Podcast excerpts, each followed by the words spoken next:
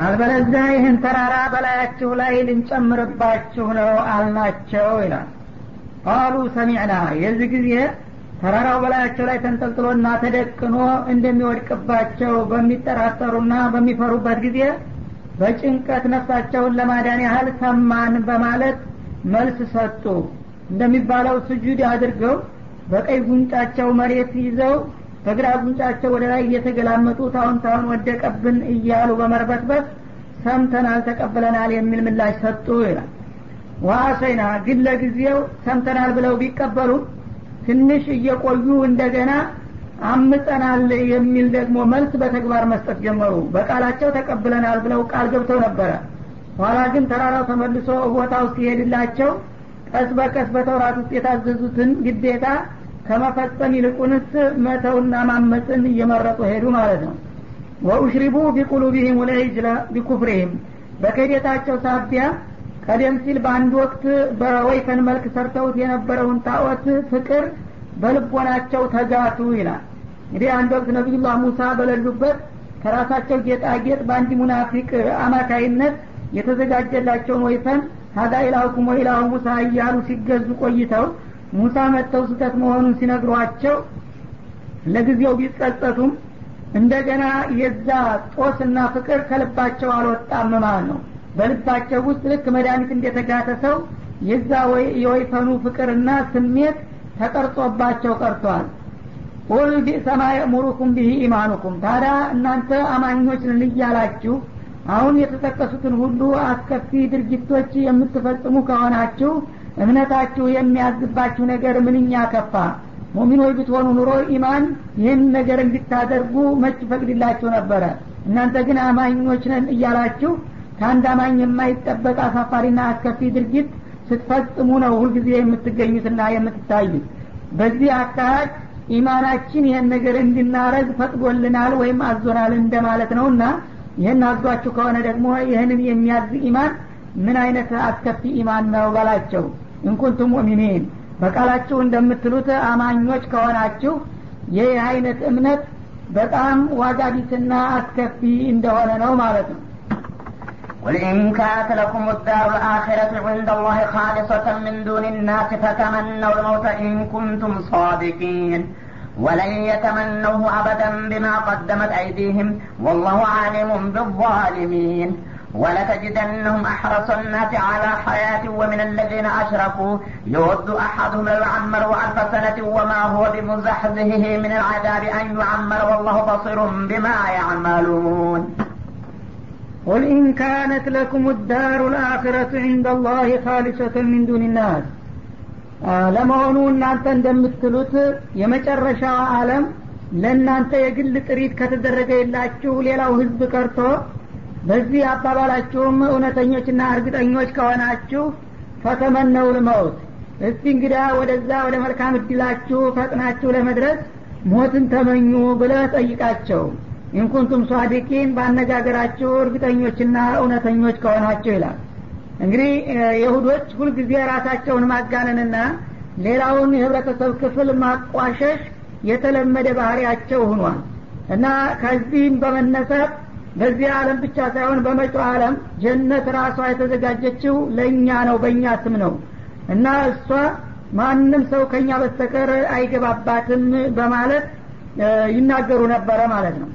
እንግዲህ እንደዚህ አባባላችሁ ከሆነ የአላህ ብቸኛ ወዳጆችና ባለሟሎች እናንተ ከሆናችሁ ጀነትን በስማችሁና በእናንተ ምኞት የተዘጋጀች ከሆነች ወደዛ ወደ ጀነት አለም ቀድማችሁ ለመድረስ እስቲ ከዚህ አለም ያውጣን በሞት ይለየን ብላችሁ ተናገሩ በላቸው ነው የሚለው። አላህ ሲፈቷቸው ነው።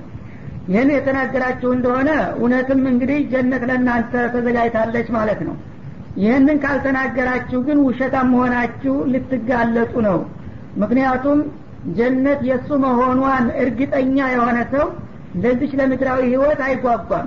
እንደውም ወደ ጀነት አለም ቶሎ ለመድረስ ስለሚሻቅልና ስለሚጓጓ እዛ ፈጥኖ ለመሄድ ወደ ኋላ አይልምና ሞትን አይፈራም። አዳ አሁንም እናንተ ጀነት የእናንተ የግል ጥሪት ሁና የተዘጋጀች እስከሆነ ድረስ ሞት መፍራት የለባቸውም እና እስቲ ግደለን ብላቸው አንድ ቃል ተናገሩ ይላቸዋል ማለት ነው። ይህንን ሊናገሩ አልቻሉም። ምክንያቱም በተቃራኒው እነሱ ጀሀነም እንጂ ጀነት እንደማይጠብቃቸው በሆዳቸው ስለሚያውቁ ማለት ነው። ወለየተመነው አበደን ቢማ ቀደመት አይዲህም እጆቻቸው ቀደም ብለው ባፈሯቸው ወንጀል ሳቢያ ጀነት እንደማያገኙ ከልባቸው ስለሚያውቁ ይህንን አሁን የተጠየቁትን ምኞት በምንም አይነት አይመኙትም ይላል። ኢማናቸው እንግዲህ ከልባቸው ቢሆን ኑሮ ጀነት ናት ለማለት ይህን ለመናገር ምንም የሚፈሩ አይሆኑም ነበረ ማለት ነው። ላይ ብለው ነቢያቶች ሞት አይፈሩም ይባላል። የፈለገው ጊዜ ሞት ቢመጣ በደስታና በጸጋ ነው የሚቀበሉት የሚጠብቃቸው ጀነት መሆኑ መቶ በመቶ ስለሚያምኑ ማለት ነው። እነዚህ ግን ውሸታሞች ከመሆናቸው የተነሳ አንድ ቃል እንኳ ይግደለን ብለው ሊናገሩ አልቻሉም። ይህንን እንደማይችሉ አላህ ስብሓናሁ ወተላ ስለሚያቅ አንዴ ይህን ተናገሩ ብላችሁ ብትጠይቋቸው ጭራሽ አይመኙም። የፈለገው ቢሆን አንድ ይሁዳ ልሙት ብሎ በቃሉ አያወጣትም። እርግጠኛ ነኝ አላላ የራሱ ሚሙዕጅዛት ልቁርአን ነው። ገና ከመጠየቃቸው በፊት አቋማቸው ምን እንደሆነ ስለሚያውቅ ወላይ የተመነሁ አበደን። እጃቸው ያስቀደመችውን መጥፎ ስራ ያቃሉና ይግደለን ብለው ሊናገሩ እንደማይችሉ ነው። ይህን የተናገሩ እንደሆነ እኔ ውሸተኛ ልሁን አለና አላህ ተሀድ ያደረጋቸው አፋጠጣቸው። እንዳለውም እስካሁን ድረስ ማንም ይሁዳ ልሙት ብሎ ተመኝቶ አያቅም ይባላል። ይሄ የሰው ቃል ቢሆን ኑሮ ቁርአንን ለማስተባበል እንኳ ከልባቸው ሳይሆን ከአንገት በላይ እንኳ ቢሆን ልሙት ብለው ሊናገሩ ይችሉ ነበር። እስካሁን ማንም የሁዳ ልሙት ብሎ ሊናገር አይችልም ይባላል። ወላህ አሊሙም ቢዛሊሚን። እና እነዚህ ግፈኞችና በደለኞች የሆኑትን ባሮች አላህ የልባቸውን ጠንቅቆ የሚያጌታ ነውና ሞት ይምጣብን ብለው እንደማያምኑ እኔ አረጋግጥላቸዋለሁኝ ብሎ ተናገረ። እና ሱረቱል ጁሙዓ ላይ እኛ የአላህ ወዳጆች ነን በማለት ራሳቸውን ሲያወድሱ እንግዳውማ የአላህ ወዳጆች ከሆናችሁ የጀነት እጨኞች ናችሁና እስቲ ሞት ተመኙ በላቸው ብሎ በተመሳሳይ መልክ ጠይቆ ነበረ። እዛ ላይ ታዲያ ወላ የተመነው ነሁ ነው የሚለው። አውሊያኡላህ ስላሉ የአላህ ወዳጆች ከሆናችሁ ሞት ተመኙ ብለ ጠይቃቸው ሞት እንደማይመኙ ነው አለ። እዚህ ላይ ግን ጀነት የእኛ ብቻ ናት ነው ያሉት። የአላህ ወዳጆች በሚለው ብቻ ሳይወሰኑ ጀነት በእኛ ስም ነው የተዘጋጀችው። ከእኛ ውጭ ለማንም ድርሻ የለውም ስላሉ ወላ ባለው ፈንታ ወለን አለ። ወለን የሚለው ነቢይ በጣም ጠንካራ ነፍ ለዘላለም የፈለገው ቢሆን ሞትን አይመኙም በማለት አረጋገጠባቸው እንዳለውም ሆነ ማለት ነው። ወለተጅደነሁም አህረሶ ናሲ አላ ሀያቲን እንኳን ይግደለን ብለው ሞትን ሊመኙ ቀርቶ በቃላቸው በስሜታቸው እንኳ ቢሆን በዚች ምድር ላይ ካሉት የሰው ዘሮች ሁሉ የበለጠ በህይወታቸው የሚፈሩና የሚጓጉ ለህይወት የሚሳሳ ሰው ካለ እነሱም በአንደኛ ደረጃ ታገኛቸዋለህ ይላል። እንኳን ከሰው ሁሉ የበለጠ ሞትን ደፍረው ይግደለን ሊሉ ቀርተው ሞት የሚፈራ ሰው በዚች ምድር ላይ ካለ እነሱ ናቸው የመጀመሪያዎቹ ፈሪዎች ነው የሚለው። ወሚን አለዚነ አሽረኩ እንኳን እምነት አለን ከሚሉት ቀርቶ ከሙሽሪኮቹ ከጣዖታውያኖቹ እንኳ የበለጠ ሞቱን ይፈሩታል ይላል። እንግዲህ ሙሽሪኩ ልአረብ ከሞት በኋላ መነሳት ስለማያምኑ መን ዩሕይ ልዕዛመ ወየረሚም እንደሚሉት ሞትን ይፈራሉ እነሱ። ከማንኛውም ሰይብስ ለምን? ህይወታችን ይቺ ዛሬ ያለንባት ናት። ከዚህ ካለፍን በቃ በስብሰን ተረስተን ነው የምንቀረው ስለሚሉ ሌላ ተስፋ የላቸውምና ሞትን ይፈራሉ ሙሽሪኮቹ። ከመሆኑም ጋራ እንደ የሁዶቹ አይፈሩም። የሁዶቹ ናቸው ከሙሽሪክ የበለጠ የሚፈሩት ነው የሚለው። እንግዲህ የሁዶቹ ከሞት በኋላ መነሳትን ያምኑ ነበረ። ከመሆኑም ጋራ ግን የሰሩት ስራ ደባ ተንኮላቸው ወንጀላቸው ከባድ መሆኑን ስለሚያውቁት እነሱ ጀሀነም እንጂ ጀነት እንደማያገኙ ሆዳቸው በማወቁ ሞትን አጥብቀው ይፈራሉ። ሙሽሪኮቹ ግን አንነሳም ስለሚሉ ጀነትም ጀሀነምም የለም ነው የሚሉት ሁለቱም ስለሌለ በሞት ላይ ያለው ፍርሃታቸው መለስተኛ ነው። በእነዚህኞቹ አኳያ ሲገመገም ማለት ነው። የወዱ አሀዱሁም ከነዚህ ከይሁዶቹ ማንኛውም ሰው ይመኛል። ለዩአመሩ አልፈሰነቲን ሺህ አመት ያህል እድሜው ቢራዘምለት ይላል። እና እንግዲህ አይሆንም እንጂ ቢሆን ቢያንስ ሺህ አመት እንኳ እድሜ ባገኘሁኝ እያለ ይመኛል እያንዳንዱ የሁዳ ማለት ነው። ወማ ሆ ቢሙዘሕዚህ ምን ልአዛብ አዩአመር የፈለገውን ያህል ረጅም እድሜ ቢቆይም ያ የረጅም እድሜው ከቅጣት የማያድነውና የማያረቀው ሁኖ እያለ ከመሆኑም ጋራ ሺህ አመት እድሜ ብሰጠው ይመኛለ ይላል።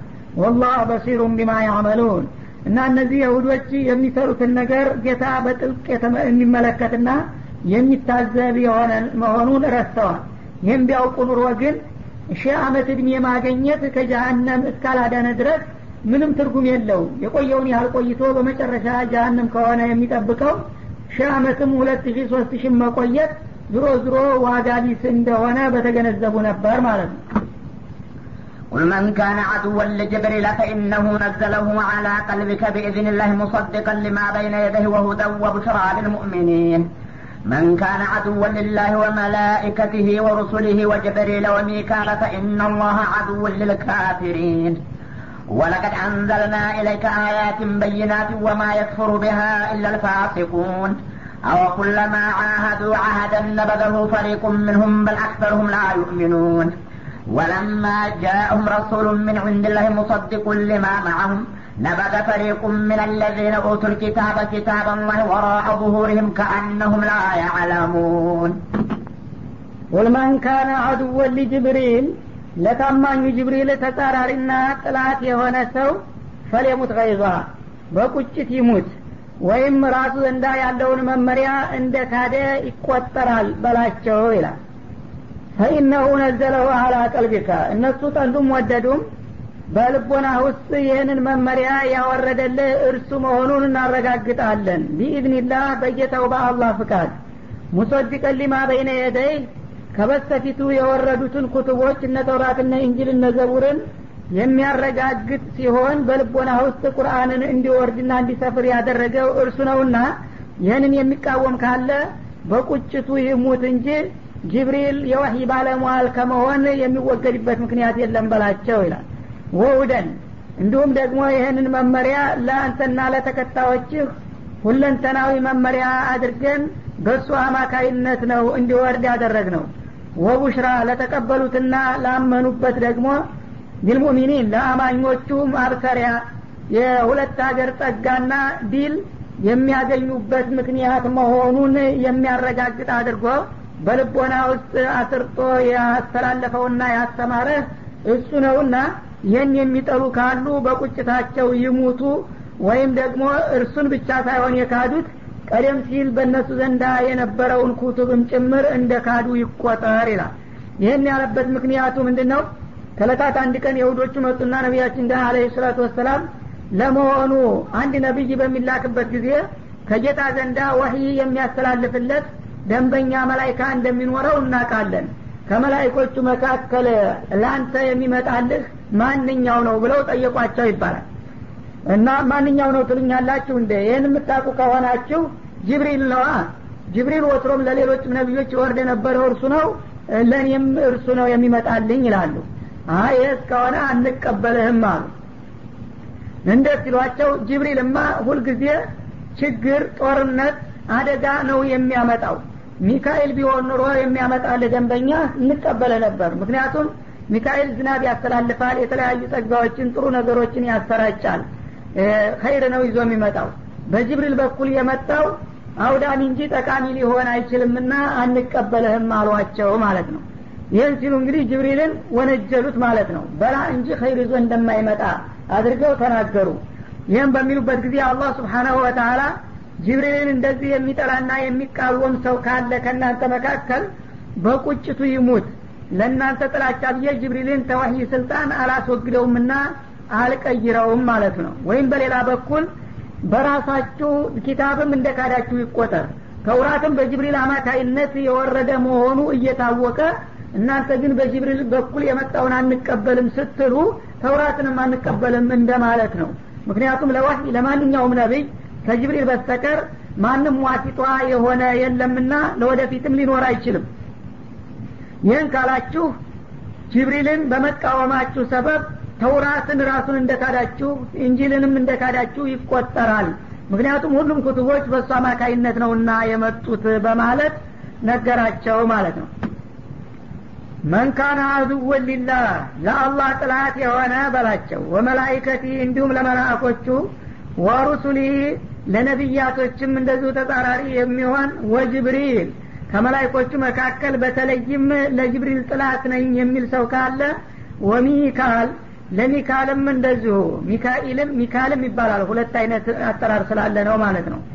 እና እነዚህ ሩአሳውል መላይካ ናቸውና ከመላይኮች መካከል በተለይ ጅብሪልንና ሚካኤልን የሚተናኮል ካለ ፈኢናላህ አድው ሊልካፊሪን ለእንዲህ አይነቶቹ ተተናኳዎች አላህ ስብሓናሁ ወተላ በጣም አጥብቆ የሚቃወማቸውና የሚጠላቸው መሆኑን ያረጋግጣል።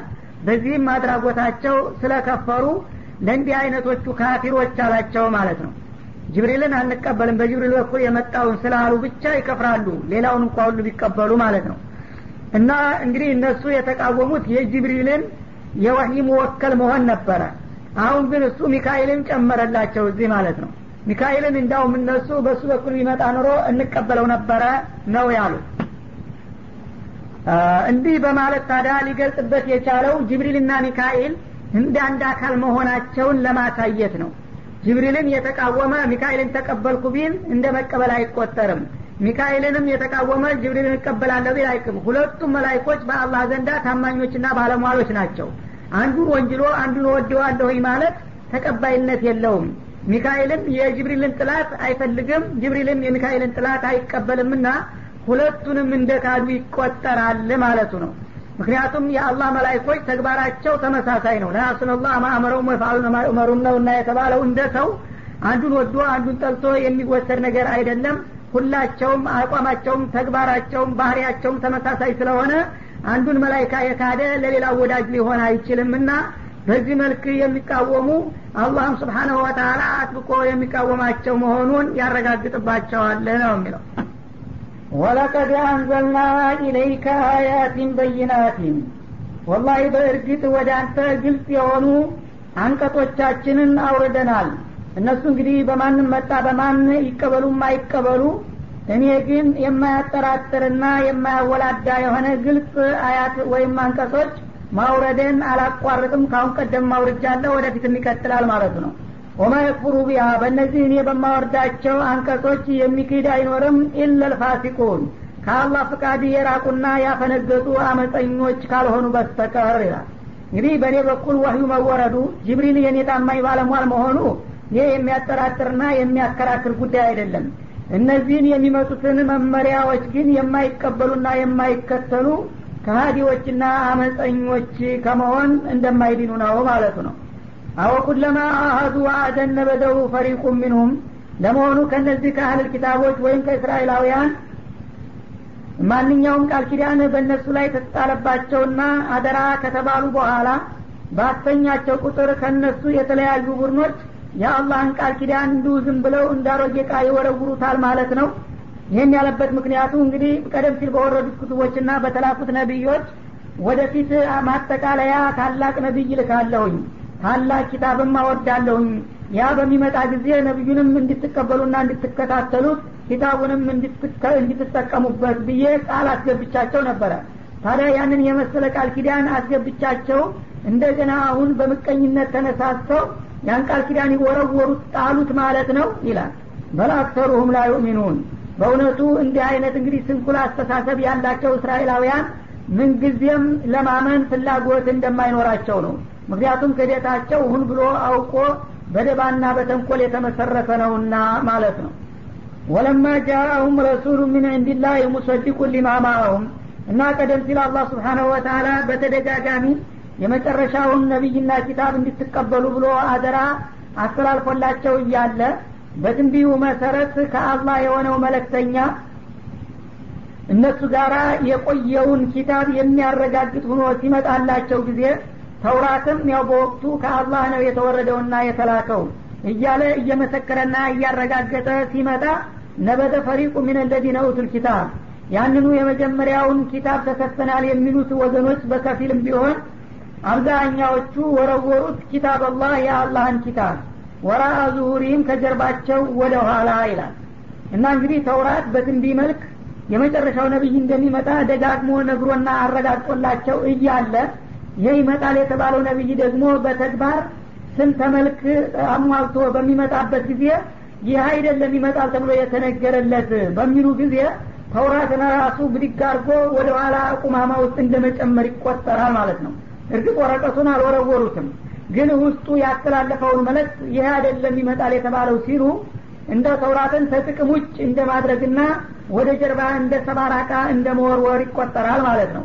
ከአነውም ላይ አለሙን እና በተውራት ውስጥ የተነገሩና የተዘገቡትን ቁም ነገሮች ልክ እንደማያውቁና እንዳልተረዱ ሁነው የአላህን ኪታብ አይናቸው እያየ ወደ ኋላ ወረወሩትና ዋጋ ቢስ አደረጉት ስለዚህ ቁርአንን ከመካዳቸው በፊት ተውራትን ክደዋል واتبعوا ما تتلو الشياطين على ملك سليمان وما كفر سليمان ولكن الشياطين كفروا يعلمون الناس السحر يعلمون الناس السحر وما أنزل على الملكين ببابل هاروت وماروت وما يعلمان من أحد حتى يقولا إنما نحن فتنة فلا تكفر فيتعلمون منهما ما يفرقون به بين المرء وزوجه وما هم بضارين به من أحد إلا بإذن الله ويتعلمون ما يضرهم ولا ينفعهم ولقد علموا لمن اشتراه ما له في الآخرة من خلاق ولبئس ما شروا به أنفسهم لو كانوا يعلمون ولو أنهم آمنوا واتقوا لمثوبة من عند الله خير لو كانوا يعلمون واتبعوا ما تتلو الشياطين على ملك سليمان ታዲያ እነዚህ አለል ኪታቦች ተብዬዎች ወይም እስራኤላውያን የአላህን ኪታብ ተውራትን እንዲሁም በተጨማሪ ቁርአንን ወደ ጎን ወደ ኋሊት ከወረወሩና አራሙቻ ከጫኑባቸው በኋላ በእነሱ ፈንታ ምን ተከተሉ መሰላችሁ? ማተትሉ ሸያጢኑ አላ ሙልኪ ሱለይማን። በነቢዩላህ ሱለይማን ክፍለ ዘመን ሸይጣኖች ያነቡት የነበረውን የሲህር መጽሐፍ ማንበብ ተያያዙ ይላል። እና እንግዲህ አንድ ሰው አንድን መመሪያ ጥሎ ሌላ መመሪያ በሚተካበት ጊዜ ቀደም ሲል ከነበረው የተሻለ መሆን ነበረበት። እነሱ ግን ወደ ኋሊት እንደገና ሄዱና የረህማንን መመሪያ ትተው የሸይጣንን መመሪያ ማንበብ ተያያዙ ነው የሚለው። እና ነቢዩላህ ሱለይማን እንግዲህ በነበሩበት ክፍለ ዘመን ሳሂሮች በጣም በዝተውና ተጠናክረው ነበረ ይባላል። እና ሸይጣኖች ነቢዩላህ ሱለይማን ሀይለኛ ስልጣን ስለነበራቸው የሰው ልጆችን ሁሉ መስመር ሊያስይዙባቸው ጅኖችንም ጭምር ስለቃጡ እነሱም ያለ የሌለ ኃይላቸውን አስተባብረው ሰዎችን ወደ ባጢል ለመውሰድ ያደረጉት ጥረት በሲህር በኩል ነበረ። በጣም ከፍተኛ እምርታ ያሳየው ማለት ነው። እና ሰዎችን ሲህር እያስተማሩ በሲህር ሁሉ ነገር እንደሚሳካ እየመከሩና እየነገሩ ያወናብዷቸው ነበረ። ሱለይማንም እንደዛ ሰውንም ጅንንም አእዋፍንም አውሬንም ጸጥ አድርጎ ሊገዛ የቻለው ሚስጥራዊ የሆነ የሲህር ሙያ ስለሚያውቅ ነው። እናንተም እንደሱ ሲህር ብታውቁ ኑሮ እንደሱ አይነት ሀይለኛ ስልጣን ልትይዙ ትችላላችሁ እያሉ ሰዎችን ያወናብዱ ነበር ሸያጢኖቹ በገሃዲ ማለት ነው። እና ይሄ ነገር እውነት መሰላቸውና ሱለይማን ህዝብን የሚመሩት በተውራት ነበረ። ግን በተውራት ይመስላችኋል እንጂ እሱ ግን ውስጡን በሲህር ነው ሁሉን ነገር እንደጸጥ ረጥ አድርጎ ሊገዛው የቻለው እያሉ ሲመክሯቸው በተለይ እሳቸው ካለፉ በኋላ እንደ ሱለይማን ያለ ደረጃ ለማገኘት ሁሉም ሰው ያው ሲህርን ነበረ የተያያዘው ማለት ነው። ተውራትን ወደ ጎን ትቶ ወማ ከፈረ ሱለይማን። በዚህ አስተሳሰባቸውና አነጋገራቸው ደግሞ ነቢዩላህ ሱለይማንም ሲህር በማንበብ እንደ ከፈሩ ይናገሩላቸው ነበረ ማለት ነው። እሱ የአላህ ነቢይ ነኝ ይላል እንጂ በአንድ በኩል የሃይማኖት መሪ ነኝ ይላል ተውራትን አውቃለሁ ይላል እንጂ ውሸቱን ነው ሟርተኛና ካፊር ነበረ ይሏቸው ነበረ ማለት ነው እና ሱለይማን ደግሞ እነሱ እንደሚሉት ሲህር በማንበብ አልከፈረም። እርግጥ ሲህር የማነብና በሲህር ተንኮል የሚውል ሰው ካፊር ነው።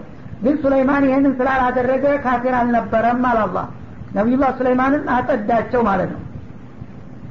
ይህን ያሉበት ምክንያት ደግሞ ነቢዩ መሐመድ እንግዲህ አለ ሰላቱ ወሰላም ታላላቅ ነቢዮችን እያነሱ ሲያስተዋውቁና ታሪካቸውን ሲያስተምሩ ከነዛ መካከል ሱለይማንንም ጠቀሷቸው።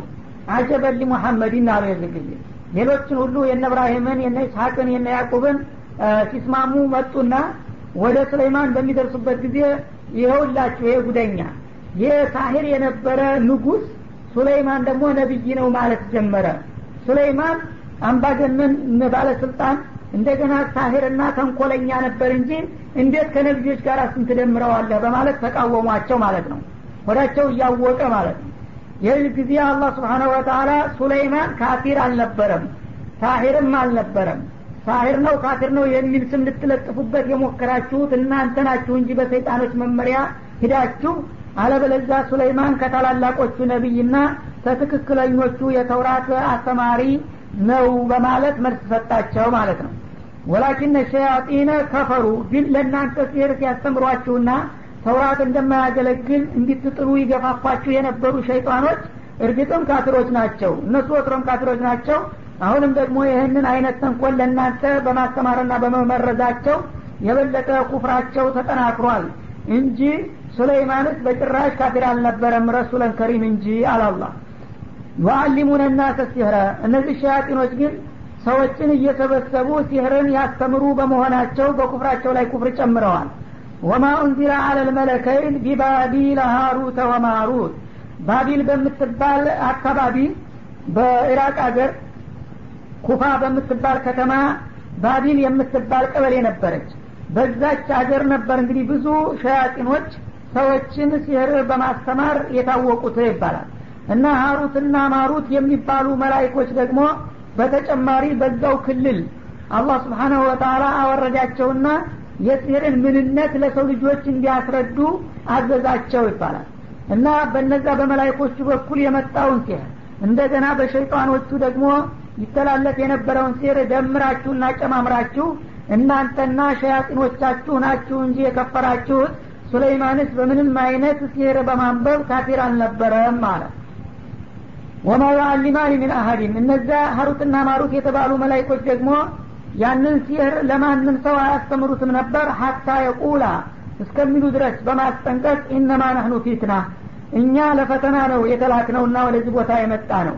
በመሆኑም ፈላ ተክፉር እኛ የምንነግርህን የሲህር ሙያ ይጠቅማልና ያገለግላል ብለህ በመቀበልና ስራ ላይ በማዋል ኩፍር ውስጥ እንዲያትገባ ተጠንቀቅ አንተ ሰውዬ ይላል። እንግዲህ አስተምሩ ብሎ ሲሄድላቸው ሰው እኛ ማስተማሩን ከፈለክ እናስተምርሃለን ግን ይሄ ነገር ፋይዳ የለውም ብናስተምርህና በሱ እጠቀማለሁ ብትል ኩፍር ነው የምታተርፈውና ኩፍር ውስጥ እንዲያትገባ እናስጠነቅቀሃለን በማለት ምክር ይሰጡታል ማለት ነው ማስጠንቀቂያ።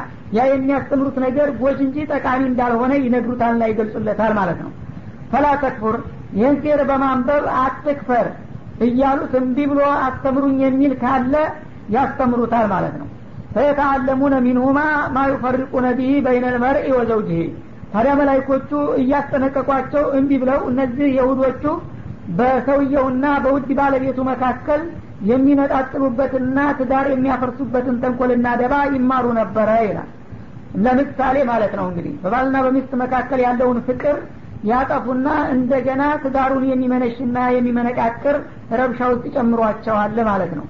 በተመሳሳይ መልኩም እንግዲህ በእናትና በአባት በልጅና በወላጅ በወንድምና በወንድም በህታማች መካከል የሚያበጣብጥ ነገር ይፈጥራሉ በዛ በሲሕር ማለት ነው።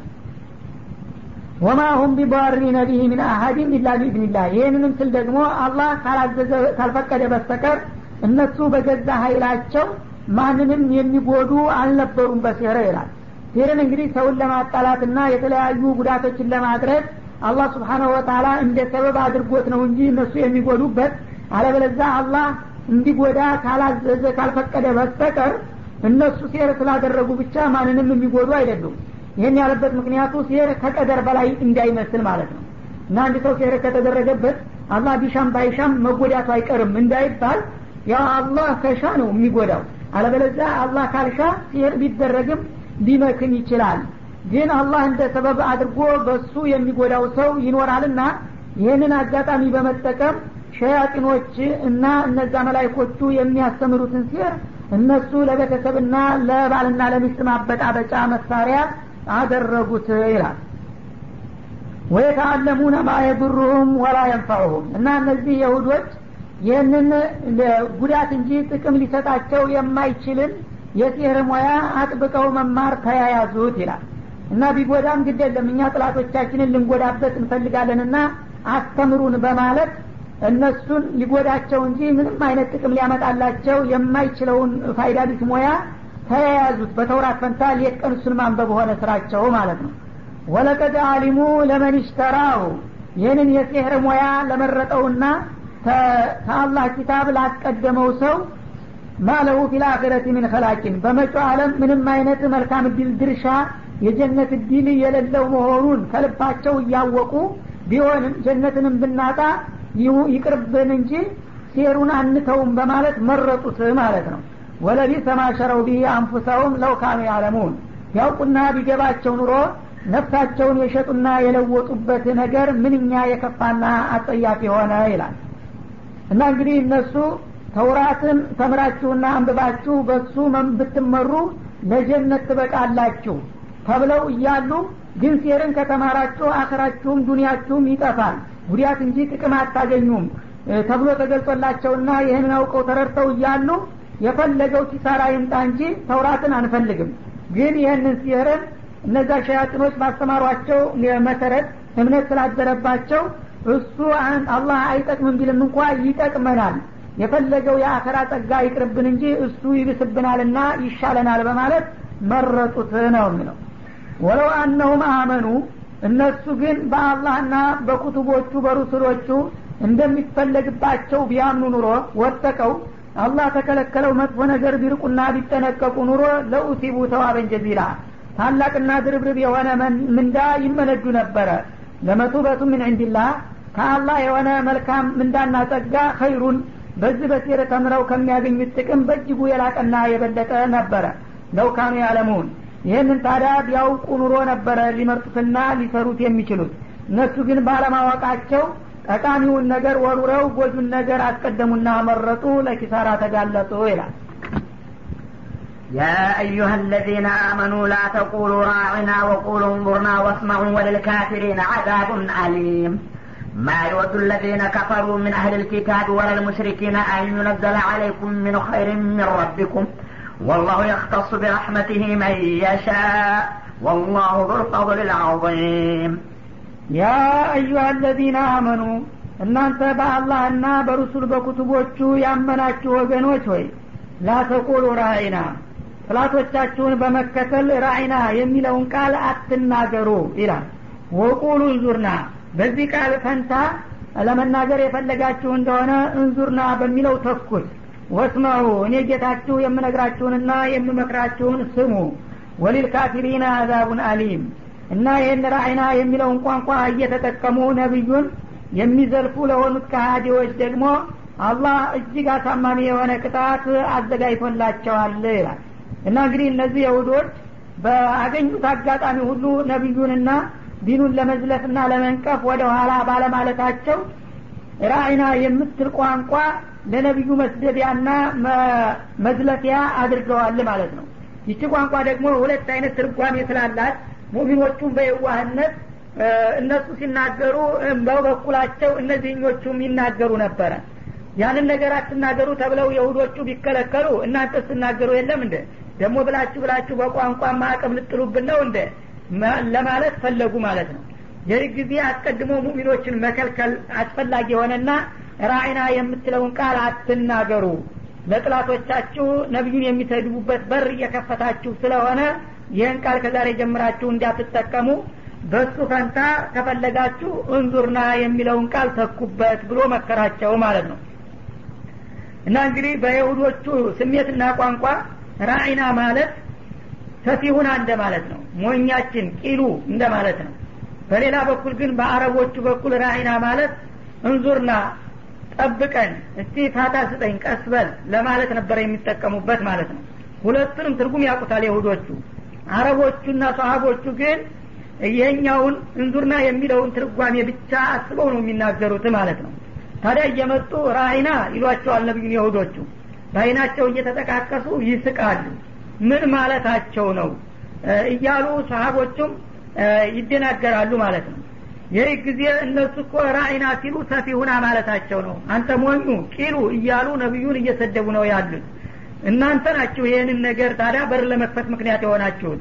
ራእይና የሚለውን ቃል ስትናገሩ ሲሰሙ ጊዜ በእነሱ በኩል ሌላ ትርጓሜ ስላላት ተጠቀሙባት።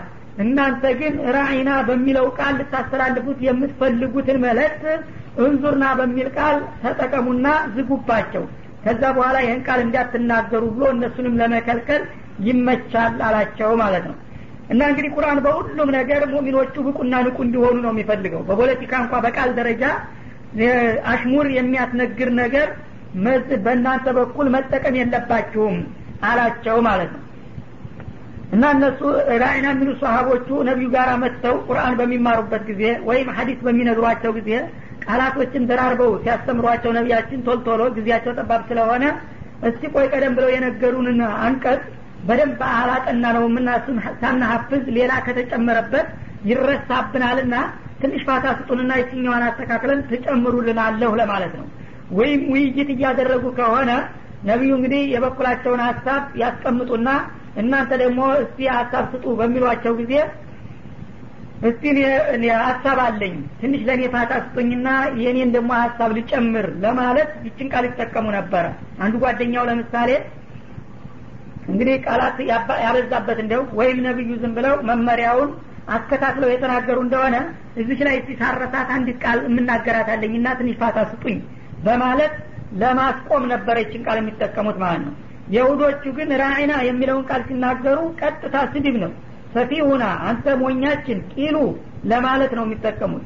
ለምን ትላላችሁ ሲባል ሙስሊሞቹ እያሉ አይደለም እንደ እኛ ብቻ ነን የምንከለከለው ይላሉና ከዛሬ ጀምራችሁ ታዳ እንዙርና የሚለውን ቃል ተኩና ጠብቀን ወይ ፋታ ስጠኝ ለማለት ከፈለክ እንተዚርና ወይም እንዙርና በል ራእይና አትበል በማለት ከለከላቸው ማለት ነው። ከዚህ በኋላ እንግዲህ ካፊሮቹ በቀጥታ ስድብ መሆኑ እየታወቀ ይህን ቃል ከተናገሩ አላህ ስብሓናሁ ወተላ ከባድ የሆነ ቅጣት እንደሚያዘጋጅላቸው ያሳውቃልና ያስጠነቅቃል አለ። ማ የወዱ ለዚነ ከፈሩ ሚን አህሊል ኪታብ ከእነዚህ ከኪታብ ባለቤቶች ከሚሉት ወገኖች የሚመኝ የለም። ወለል ሙሽሪኪን ከሙሽሪኮቹም ከጣዖታውያኖችም ጭምር የሚመኝና ወይም የሚፈቅድ የለም። ነዘለ አለይኩም ምን ኸይር የሚረቢኩም ከእናንተ ለእናንተ ከጌታችሁ የሆነ መልካም እድል እንዲወረድላችሁና እንዲደርሳችሁ የሚመኙላችሁ እንደሌሉ እወቁ አለ። ማለትም የሁዶቹም ሆነ ነሳራዎቹ እንዲሁም ሙሽሪኩል አረብ ጣዖታውያኖቹ በእናንተ በኩል ወህይ ወርዶ አላህ ስብሓናሁ ወተላ የዲንም የዱንያን መመሪያ እንዲሰጣችሁ አይፈቅዱምና አይፈልጉም። ቢጠሉም ግን እኔ ያልተወውም ማለቱ ነው። ወላሁ የክተሱ ቢራሕመቲህ መየሻ እነሱ ይጥሉ እንጂ ግን አላህ ስብሓናሁ ወተላ በርኅራሄው ከባሮቹ መካከል የፈለገውን ሰው መርጦ ለወህይ ጸጋ ያበቃዋልና በዚህ መሰረት እነሆ ነቢዩ ሙሐመድን መርጫለሁኝና ጥላቶቹ ቢጠሉ ቢያንገፈግፋቸውም ወህይ ከማውረድ ወደ ኋላ አልልም ማለቱ ነው።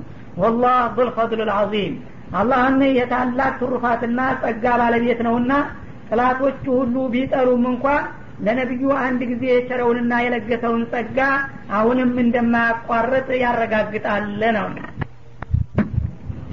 ما ننسخ من آية أو ننسها نأتي بخير منها أو مثلها ألم تعلم أن الله على كل شيء قدير ما ننسخ من آية أو ننسها ከቁርአን አንቀጾች ማንኛዋንም የምንሽራት ወይም ከልበ ሰሌዳ የምንሰርዝና የምናስረሳት ነእቲ ቢኸይር ሚንሃ ከሷ የተሻለ በሆነ መተኪያ እናመጣልሃለን።